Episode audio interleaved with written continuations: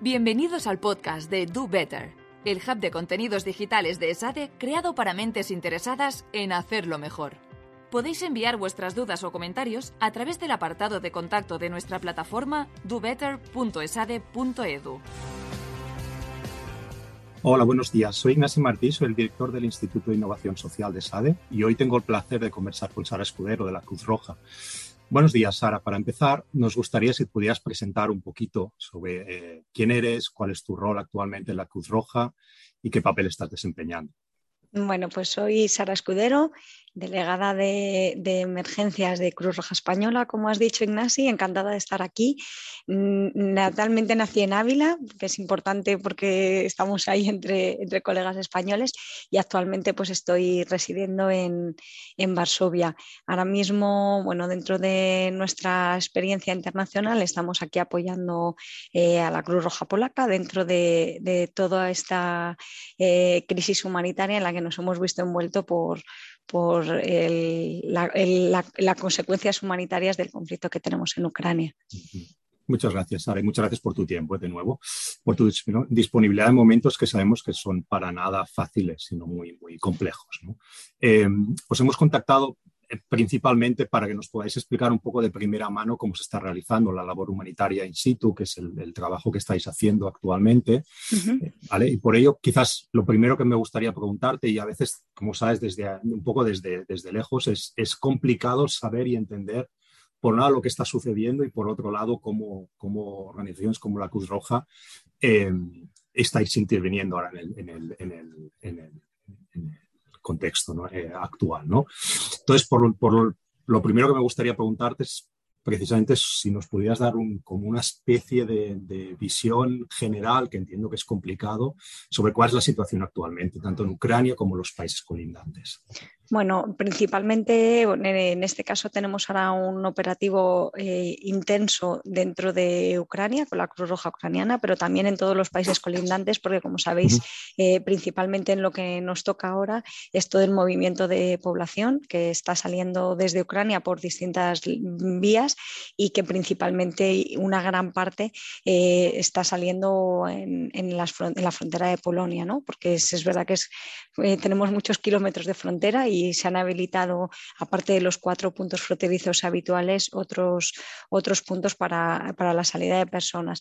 En muy pocos días, hoy es el día 13 del conflicto, en muy pocos días han salido, mm, se estima que más de dos millones de personas, no se sabe muy bien, ¿no? Yo creo que es, es difícil estimar eh, cuántas personas han salido, pero lo que sí que es cierto, bueno, pues que salen en unas condiciones eh, de urgencia, de extrema necesidad y también con unas eh, características psicosociales especiales, ¿no? porque vienen de un conflicto bélico y entonces en, en esta otra parte de la frontera, en lugar seguro, no solamente tenemos que trabajar en atender las necesidades básicas, que en eso está trabajando Cruz Roja desde el primer momento, sino también todo el apoyo psicosocial que necesitan tanto las personas que vienen como todos los voluntarios que día a día están atendiendo esas necesidades. Desde el primer momento, eh, hablo ahora mismo por el caso de Polonia, eh, se ha volcado con, con todo este movimiento de población y, es verdad que desde las primeras horas del conflicto, desde el día 24 por la mañana, eh, toda la población de Varsovia y de los alrededores se había movilizado para conseguir materiales de primera necesidad. Entonces, bueno, en esa primera fase de la emergencia es en la que nos encontramos, atención directa a las personas que, se están movilizando, teniendo en cuenta que no tenemos ahora mismo un embudo de personas en la frontera, porque las, personas llegan, eh, están una o dos noches y se van movilizando de un sitio a otro. No, no tenemos un embolsamiento de población eh, refugiada en, en los puntos fronterizos. O sea que ahora mismo ya están dispersos por todo Polonia y de hecho por toda Europa también, ¿no? En diferentes, por diferentes medios de transporte. Eso que nos explicabas ahora, Sara, ¿es, una diferencia respecto a otros conflictos en los que hayas o que conozcáis o recientes, en el sentido de que no se produzca ese embudo que estabas comentando, sino que de manera tan rápida pues la gente se esté dispersando en cierto modo por el resto del territorio europeo en este caso? Bueno, yo creo que es la primera crisis humanitaria de este calibre a la que nos enfrentamos. Tanta gente en tan poco tiempo no es algo habitual, ¿no? Y, seguramente sea desde la Segunda Guerra Mundial la gran crisis migratoria por consecuencia de un, de un conflicto bélico a la que nos estemos enfrentando, ¿no? Entonces, es cierto que no es normal, ¿no? Que normalmente siempre se van asentando en campamentos o en zonas concretas, pero bueno, hay varias, varias eh, factores ¿no? que, hacen que esto disminuya. Primero, que Polonia y Ucrania han estado siempre muy hermanadas. En el caso aquí hay mucha gente de Ucrania que tradicionalmente lleva aquí trabajando años y que están siendo acogidos. También es verdad que la comunidad ucraniana está muy repartida por Europa y, y, y mucha gente pues está acudiendo donde están las familias, donde están amigos, donde están amigos de familiares. Eso también hace que sea eh, un punto muy favorable para que tengan una reconstrucción de vida dentro de lo que cabe lo más pronto posible y luego bueno también las políticas de la Unión Europea que han facilitado un tránsito de la población y que no tienen que solicitar asilo en el primer país seguro, ¿no? Que no tienen que solicitar asilo en este caso en, en Polonia, sino que pueden solicitarlo en, el país en el que se vayan a, instalar. Eso quiere decir que no solamente estamos ante una operación en la que nos estemos trabajando en Ucrania y en los países fronterizos, sino que estamos trabajando en todo el mundo, ¿no? en toda Europa, porque tanto en España se está teniendo un movimiento de, de voluntariado y de personal para recibir a todas estas personas que están llegando y atenderlas dentro de los programas de protección internacional.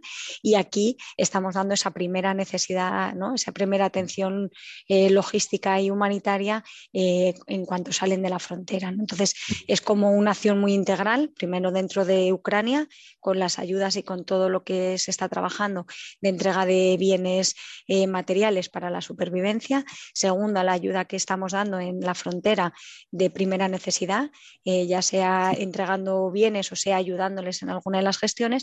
Y por otro lado, la atención que estamos dando en este caso nosotros en Cruz Roja Española, en todas las provincias de, España, atendiendo las necesidades de las familias que ya están allí y que empiezan a solicitar eh, su situación de, protección internacional y que van a empezar a formar parte de, nuestra comunidad de, apoyo como colectivo vulnerable. Pues en ese sentido, por lo que comentas, Sara, eh, tanto por la complejidad, por la, en cierto modo, por, ser una situación eh, decías, prácticamente única desde la Segunda Guerra Mundial, al menos en, el contexto, contexto europeo. Eh, ¿Estabais preparados para algo así? ¿O estáis en cierto modo? Sé que, tenéis una, la Cruz Roja tenéis esta, esta facilidad de aprender, de adaptar, de no, improvisar en, el buen sentido, diría, ¿no? Pero, pero ¿estáis preparados para algo, algo así? A ver, eh, siempre estamos preparados, ¿no? Es algo que es verdad que, ya se llevaba tiempo hablando, ¿no? Que, ya estábamos y que ya había empezado a haber algún movimiento de población y sí que se había preposicionado personas y material a distintos puntos clave que pudieran, que pudieran ser parte, ¿no? O, que, pudieran ser claves en, esta parte de la intervención. Eh, quizá lo que nunca estás preparado es atender las consecuencias humanitarias, ¿no? De, de este calibre, ¿no? Es algo que el día que estemos ya totalmente preparados y, que digamos, bueno, pues esto es como todas, pues quizás nos tendríamos que dedicar a otra cosa, ¿no? Es verdad que eh, en eso eh, sí que está siendo difícil, está, haciendo, está siendo difícil pues por las condiciones climáticas también, de frío en las que nos encontramos, muchos días eh, con mucha nieve, en las condiciones en las que llegan las personas y sobre todo, bueno, el, volumen ¿no? de, personas que sale diariamente que es difícil de, atender es verdad que eh, nos vemos también inmersos en una ola de solidaridad que ayuda mucho y, que tenemos un montón de personas eh, ayudando y colaborando desde todos los puntos del globo prácticamente y, eso pues, pues ayuda, ¿no? Pero es verdad que ante estas consecuencias humanitarias, ¿no? ante este nuevo marco social que tenemos, pues todos tenemos que trabajar muy unidos y, muy duramente para conseguir que, que podamos paliar un poco pues, estas dificultades en las que se encuentran cientos de miles de personas y que recordemos que no solo va a durar ahora, no, no solo es un, momento de pico en el que todos los días mm. salen los medios de comunicación, sino que una recuperación eh, de todas estas personas eh, dura muchísimos años. ¿no? Claro. En ese sentido, nos, explicabas también, Sara, que, uno de los, sin duda, unos elementos aquí con el que estáis trabajando son los aspectos, hablabas de aspectos psicosociales, ¿no? Y, de, manera, de manera recurrente, al menos desde, desde diferentes, desde fuera, digamos, ¿no? Lo que vemos son imágenes de familias rotas, ¿no? De madres con niños que se tienen que desplazar, en algunos casos a gente mayor que se tiene que desplazar, ¿no? Entonces, obviamente hablamos de gente muy vulnerable que que como nos has estado explicando se tienen que ir a otros lugares y, creo que era muy importante lo que apuntabas, ¿no? Es decir, que eso obviamente no se va a acabar en una semana, sino que son cosas que se llevan, por un lado, seguramente toda la vida, pero, pero que se van a tener gestionadas durante mucho tiempo. Y por otro lado, la imagen de mucha gente que, se, que, por las razones que sean, que no pueden salir tampoco del país, ¿no? Que también son gente en algunos casos por lo que entendemos, ¿eh? tanto hombres, pero luego también personas en situación quizás de vulnerabilidad, precariedad. Mm. Es, así, ¿no? O sea, vemos, cierto la vulnerabilidad la vemos por todos lugares, ¿no? Pero reflejada y manifestada de diferentes maneras y entiendo que vosotros trabajáis esas diferentes uh, manifestaciones de la vulnerabilidad también de diferentes maneras en diferentes lugares. ¿no? En principio es verdad que está saliendo principalmente mujeres y niños. Empezamos ya a tener personas a lo mejor con movilidad reducida. Hay personas que no han podido salir por diferentes mm. eh, razones y suponemos también que en cuanto los corredores humanitarios empiecen a funcionar, esperemos que hoy que han anunciado que, que sí que van a ser respetados, eh, podamos tener también más movimiento de, de personas. ¿no? Es cierto que cada vez eh, las primeras personas que salen siempre son las que a lo mejor pues, han tenido más posibilidades, están más cerca de la frontera, e incluso a lo mejor que puedan tener más posibilidades económicas. Eh, las personas que irán saliendo pues posiblemente vengan en un estado primero psicológico con más deterioro, ¿no? con más necesidad de ayuda y luego pues algunas personas con menos capacidades de movilidad ¿no? porque puedan estar heridos o porque ya tenían movilidad reducida previamente o, cualquier, o cualquier otro factor. Es cierto que no sabemos eh, lo que puede durar, ¿no? Entonces esto es una carrera ahora mismo de fondo, hay que ir cogiendo mm. también fuerzas para poder atender desde el primero hasta la última persona con la misma energía y la misma entrega, cosa que es bastante difícil porque es verdad que los equipos también están bastante agotados, ¿no? Es un día tras otro, tras otro, mm. eh, atendiendo situaciones complicadas, ¿no? En un contexto difícil también y en un contexto de frontera, que no es lo mismo que atenderlos en, la ciudad, ¿no? La gente que está eh, de voluntaria en, las diferentes ciudades, principalmente en Lublin y en Varsovia, eh, se están volcando, pero al final están en un contexto muy diferente al de la frontera. Y, bueno, en esta carrera de fondo pues tendremos que estar todos y todas preparados, no solamente aquí, sino también en España y en otros puntos de, Europa, porque la actuación tiene que ser integral en todos los momentos. ¿no? Y Cruz Roja Española, en este caso, eh, estamos preparados pues, para movilizar también en España todo el voluntariado posible para, para que puedan acompañar a estas personas en su nuevo proceso de integración. Sí. Me encantaría, en un momento me gustaría hablar, preguntarte precisamente de eso, ¿no? Desde cómo, por ejemplo, desde España se puede, se puede participar o contribuir. Antes me gustaría también preguntarte por, hacías esta distinción que me parece muy importante, ¿no? La distinción entre lo que sucede en las ciudades, como puede ser en, en, Varsovia, lo que sucede en las fronteras, en la frontera, que entiendo que no es lo mismo, obviamente, y luego también me imagino que tendríamos otras situaciones, lo que está pasando en Ucrania como tal, ¿no? Estáis, y, y, me imagino que en Ucrania también también intervenís, de hecho, en realidad. Sí, sí, sí, en la intervención dentro de Ucrania, con todo el movimiento internacional de Cruz Roja y Media Luna Roja, está siendo también de atención a, las víctimas, de diplomacia humanitaria y de mantener e intentar proteger los corredores humanitarios. Sí que es cierto que se está entregando lo que se va pudiendo, se está entregando pues mantas, alimentos, agua, eh, en los sitios y en los puntos donde la situación lo, lo lo, lo, puede hacer, ¿no? porque mm. es verdad que está siendo una operación muy compleja, pero estamos trabajando ahora mismo en, en todos los puntos. ¿no? entonces, por eso hablamos de una actuación muy integral, porque no es igual que cuando actuamos en un terremoto en un punto concreto donde llega la ayuda humanitaria y estamos eh, encerrados, ¿no? digamos, en esa actuación concreta con esa población, sino que aquí estamos trabajando en múltiples sitios. Recordemos que la frontera no solamente ahora mismo es Polonia, es que tenemos eh, personal en, Hungría, en Rumanía, en este caso en Polonia, entonces estamos muy desplegados para intentar eso, distribuir la ayuda y que a todos los sitios llegue por igual. Y en ese sentido, como nos comentabas, se habla mucho, obviamente, ¿no? Decías, el apoyo llega desde casi todas las partes del globo, ¿no? Y se, uno mucho se pregunta cuáles, cuáles son las formas en las que podemos, un ciudadano normal, digamos así, una familia puede apoyar a los refugiados que puedan llegar o puedan apoyar en cierto modo a, organizaciones como la Cruz Roja y al mismo tiempo están surgiendo toda una serie, obviamente estáis las organizaciones en cierto modo, digamos, tristemente acostumbradas a intervenir en situaciones como estas y muchas otras que están surgiendo de manera casi, diría, casi, por un lado muy bonito, pero por un lado sorprendente también, ¿no? Diría, y una de las preguntas que uno se puede plantear es decir, bueno, si yo quiero apoyar en cierto modo eh, eh, las personas que están, que se encuentran en esta situación actualmente, qué es lo que pueden hacer. Eh, se organizan campañas de donación, de, tanto de dinero como de material, ropa, etcétera. Eh, ¿Cuál? Sé que es difícil la pregunta, ¿eh? pero ¿cómo, ¿cómo sugerirías que, que, podamos aportar nuestro grano de arena, por decirlo así? Pues bueno, lo primero que tenemos que decir es que la, la ola de solidaridad eh, yo hablo ahora mismo por Polonia, pero por toda España, por toda Europa, ha sido increíble y eso es algo que, bueno, que es positivo y, que la movilización ciudadana es siempre positiva. Eh, llegado este momento en el que nos encontramos, sí que es verdad que tenemos que canalizar muy bien ahora mismo cómo tenemos la ayuda. ¿no? Los primeros momentos de la intervención y cuando en la frontera es verdad que necesitábamos de todo, estuvo muy bien que todos los pueblos de Polonia se movilizaran, que ayudaran, que llevaran ropa, botas, pañales, ¿no? Cualquier cosa que se necesitaba, pero porque se movilizaba desde aquí, ¿no?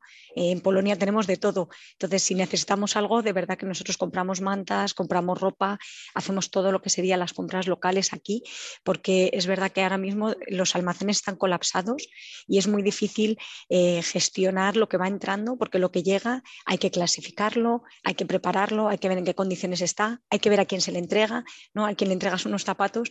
Yo tengo un número 38, no sé tú, Ignasi, ¿no? Pero no todo el mundo llega con las mismas necesidades, ¿no? Entonces tenemos que trabajar con una necesidad personalizada, qué es lo que necesita cada persona, sin entregarle más de lo que necesita o menos de lo que debiéramos. ¿no? Entonces sí que es en eso tenemos que ser muy conscientes de cómo tenemos que ir trabajando en esta parte de, de, la ayuda humanitaria y también es importante tener en cuenta que todo se puede comprar aquí, ¿no? que el gasto económico de trasladar material que se puede comprar aquí, incluso el, el, coste ambiental, ¿no? que mm. supone trasladarlo por carretera eh, cientos de miles de kilómetros cuando lo podemos comprar aquí, pues eh, hay veces que, que, es cuestionable. ¿no?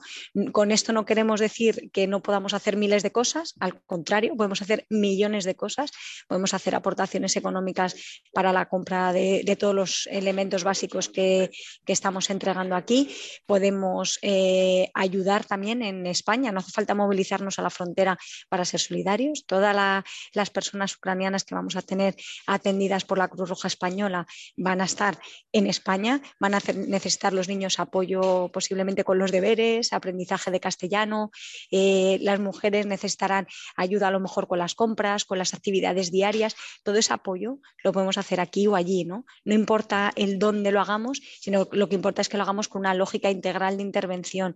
Y ahora mismo aquí no estamos recogiendo ni, ni acopiando materiales, ni ropa, ni zapatos por ese motivo, ¿no? Yo uso el 38, tú usarás el 44, eh, cada uno tenemos nuestras necesidades y tenemos que ir haciendo una necesidad a la carta. No es almacenar por almacenar, sino almacenar para distribuir. Hay muchas mantas que han sido donadas y que si no tienen un almacén, pues se quedan húmedas porque está lloviendo, hoy está lloviendo en Varsovia, antes de ayer nevó.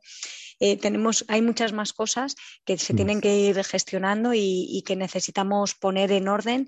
Y, bueno, en este caso, pues las, las entidades, yo hablo por, por Cruz Roja, que habitualmente estamos trabajando en este tipo de operaciones, sabemos que es difícil de gestionar, no hay nada sencillo y menos en, una intervención en la que millones de personas están sufriendo ¿no? las, las, consecuencias de, una guerra. Entonces tenemos que ser también muy cautos con, el qué pedimos y el qué no pedimos. En este caso lo que estamos pidiendo es apoyo económico principalmente para hacer las compras eh, tanto en Polonia como en algún momento que se puedan empezar a hacer en Ucrania y así poder de reactivar el mercado local y estamos haciendo un llamamiento para que la gente se acerque a cualquier oficina de la Cruz Roja en España porque las familias van a necesitar el mismo apoyo aquí que allí y allí van a necesitar también un acompañamiento, una intervención, aprender castellano, integrarse en nuestras comunidades eh, como cualquier otra, como cualquier otro ciudadano y, eso va a ser clave, ¿no? El que trabajemos de manera integral, conjunta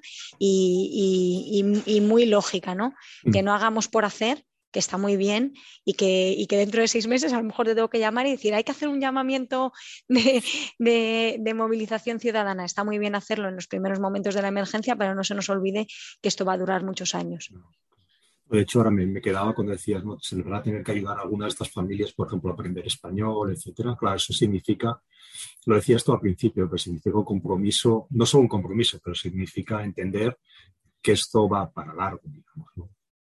Sí, Cualquier, cualquier persona, bueno, ya sabéis que en Cruz Roja llevamos trabajando con personas eh, refugiadas más de 30 años, no sé, eh, muchos más, ¿no? Entonces, es cierto que hemos vivido muchas olas de, personas que han ido viniendo tras diferentes conflictos de diferentes puntos y, todo ese acompañamiento también en el día a día en su nueva ubicación es importante, ¿no? O sea, que no mm. solamente la ayuda en la frontera es importante, sino todo el proceso desde que han tenido que salir hasta que tengan una vida eh, lo más normalizada posible dentro de donde se quieran ellos ubicar, pues por sus contactos familiares o o, por amigos o porque casualmente llegaron por allí, ¿no? Pero, pero tenemos que irlo haciendo con, cierta calma y con cierta estructura para que esto tenga realmente una forma eh, solidaria ¿no? y que no solo sea hacernos una foto en una frontera sentido ya para, acabar ya, Sara, ¿eh? ¿cuáles son las, digamos, las áreas eh, en las que tanto a corto, a medio, largo plazo nos hablas y es difícil no hacer por el caso sé cómo llamarlo, ¿eh? iba a decir ciencia ficción, pero bueno, no es, obviamente no es, no es tal, ¿no? Pero a pero corto plazo, ¿cuáles son las, las, digamos, las principales áreas de intervención en las que estáis ah, ahora mismo focalizados? Bueno, pues eh, primeramente estamos trabajando muy mucho con todo el tema del voluntariado aquí en Polonia. Eh, la gente lleva 13 días incansablemente trabajando y muchos tienen que volver a sus puestos de trabajo o incluso a sus localidades natales. ¿no? Es, eso es un, punto importante y tenemos que ir dando rotación a, las personas intervinientes porque también sufren e, estas consecuencias y, esta dura intervención. Y luego, en cuanto a las personas, seguimos con, todo el tema de, entrega de materiales de primera necesidad que vayan, que vayan solicitando y estamos empezando a trabajar en programas de de, rehabilitación ¿no? económica también de, las zonas, entregando no únicamente alimentos, sino que ellos tengan eh, con programas de entregas de efectivo o con otro, otro tipo de, entregas que no solo sean de materiales, puedan también tener su, propia autonomía económica ¿no? para, para poder comprar o para poder solicitar lo que vayan necesitando en primera necesidad. ¿no? Entonces, mm. todas esas, esas eh, tendremos que ir viendo cómo evoluciona todo. A día 13 nada tiene que ver con los primeros días de la intervención. Esto cambia muy rápido ¿no? y, lamentablemente tenemos que ir, respondiendo a, todo, pero bueno, en principio estaríamos trabajando en eso teniendo en cuenta que de momento no tenemos grandes embolsamientos de personas en zonas concretas, ¿no? que eso no está quitado para que tengamos que en algún momento dado pues, que atender a lo mejor algún, alguna zona de refugio más estable y que no solo sean pernoctas de uno o dos días. Muchísimas gracias, eh. Un verdadero placer poder hablar contigo. Encantado de hablar en seis meses y espero que, si lo hiciéramos, pues sea para, hablar de que las cosas han ido mejorando, que es lo que todos deseamos. Así que un, verdadero placer No, el placer es nuestro, sobre todo porque no es fácil muchas veces acercar la, labor de, mm. Cruz Roja, en este caso, en tantos puntos de, Europa. Y bueno, pues esta operación, si algo bueno nos puede dejar, ¿no? es que, podáis conocer cuál es nuestra tarea más, más integral y más eh, actual ¿no? del día a día. Así que para mm. nosotros es un placer y os atenderemos siempre que lo necesitáis, Ignacio. Así que muchas gracias. Muchas gracias a ti. Y hasta aquí este episodio del podcast de Do Better. Muchas gracias por escucharnos. Si todavía queréis saber más, podéis encontrar las notas del episodio de hoy y muchos más contenidos en dobetter.esade.edu. Hasta la próxima. Do Better